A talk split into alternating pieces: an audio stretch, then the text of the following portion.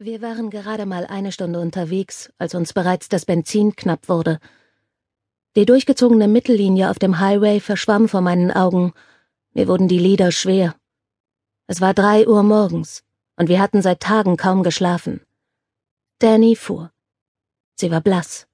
Ihre langen, dunkelblonden Haare wurden von einer Baseballkappe in einem improvisierten Pferdeschwanz zurückgehalten. Den Blick hatte sie starr gerade ausgerichtet. Eigentlich hieß sie Danielle, aber wir nannten sie nur Danny. Mit fast 18 war sie die älteste von uns und die einzige, die einen Führerschein hatte.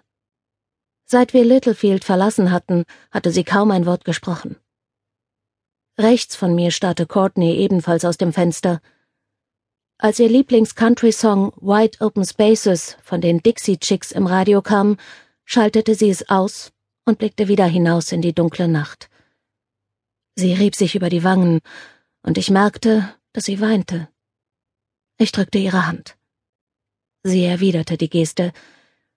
Ihr Haar hing schlaff herunter, auf der einen Seite hatte sie ein paar Strähnen nach vorn gezogen, um die Verbrennung zu verbergen, eine leuchtend rote Wunde am Kinn. Keine von uns war jemals so weit von zu Hause fort gewesen.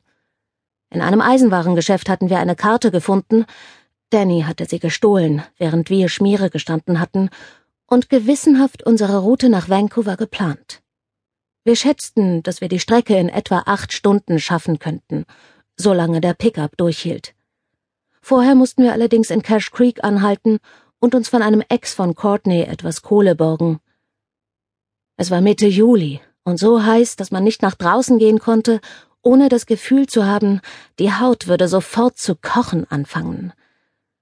Unsere Haut war goldbraun, Sommersprossen bedeckten unsere Gesichter und Oberarme. Das liegt bei uns in der Familie. Seit Monaten wurde überall vor der Waldbrandgefahr gewarnt. Ein paar Ortschaften waren bereits evakuiert worden. Alles war vertrocknet. Die Felder waren hellgelb, die Gräser in den Gräben mit einer grauen Staubschicht überzogen. Wir trugen Jeans-Shorts und T-Shirts. Unsere Haut war selbst so spät in der Nacht schweißnass und die Luft roch heiß. Ich berührte den Fotoapparat, der an meinem Hals hing. Meine Mom hatte ihn mir geschenkt, kurz bevor sie starb. Danny hasste es, wenn ich sie fotografierte, aber Courtney liebte es. Zumindest hatte sie es früher geliebt. Wie es jetzt war, wusste ich nicht. Ich schaute wieder zu ihr hinüber, dann auf meine abgebissenen Fingernägel.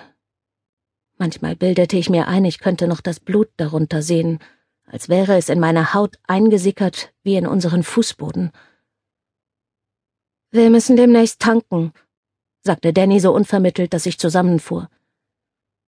Courtney wandte den Blick vom Fenster ab. Wie viel Geld haben wir? Nicht genug.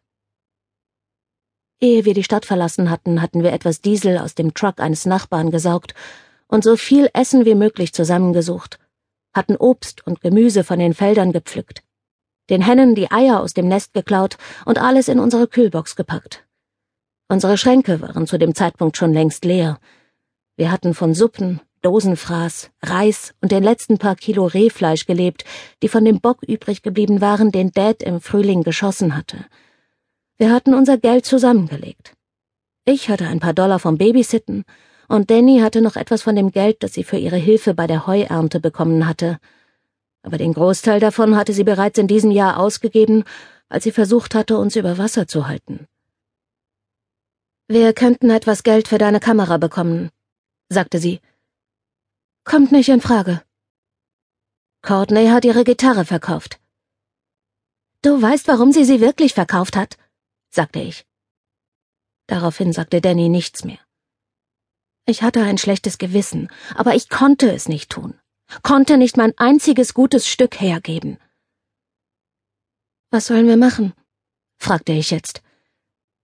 Wir werden Benzin klauen, sagte Danny wütend.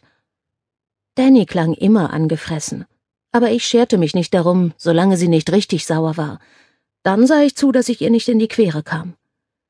Sie hatte ein Recht darauf, wütend zu sein. Wir alle hatten das. Im nächsten Ort entdeckten wir eine Tankstelle eine alte Chevron mit zwei uralten Zapfsäulen und einer einsamen Gestalt, die schemenhaft durch das Fenster erkennbar war.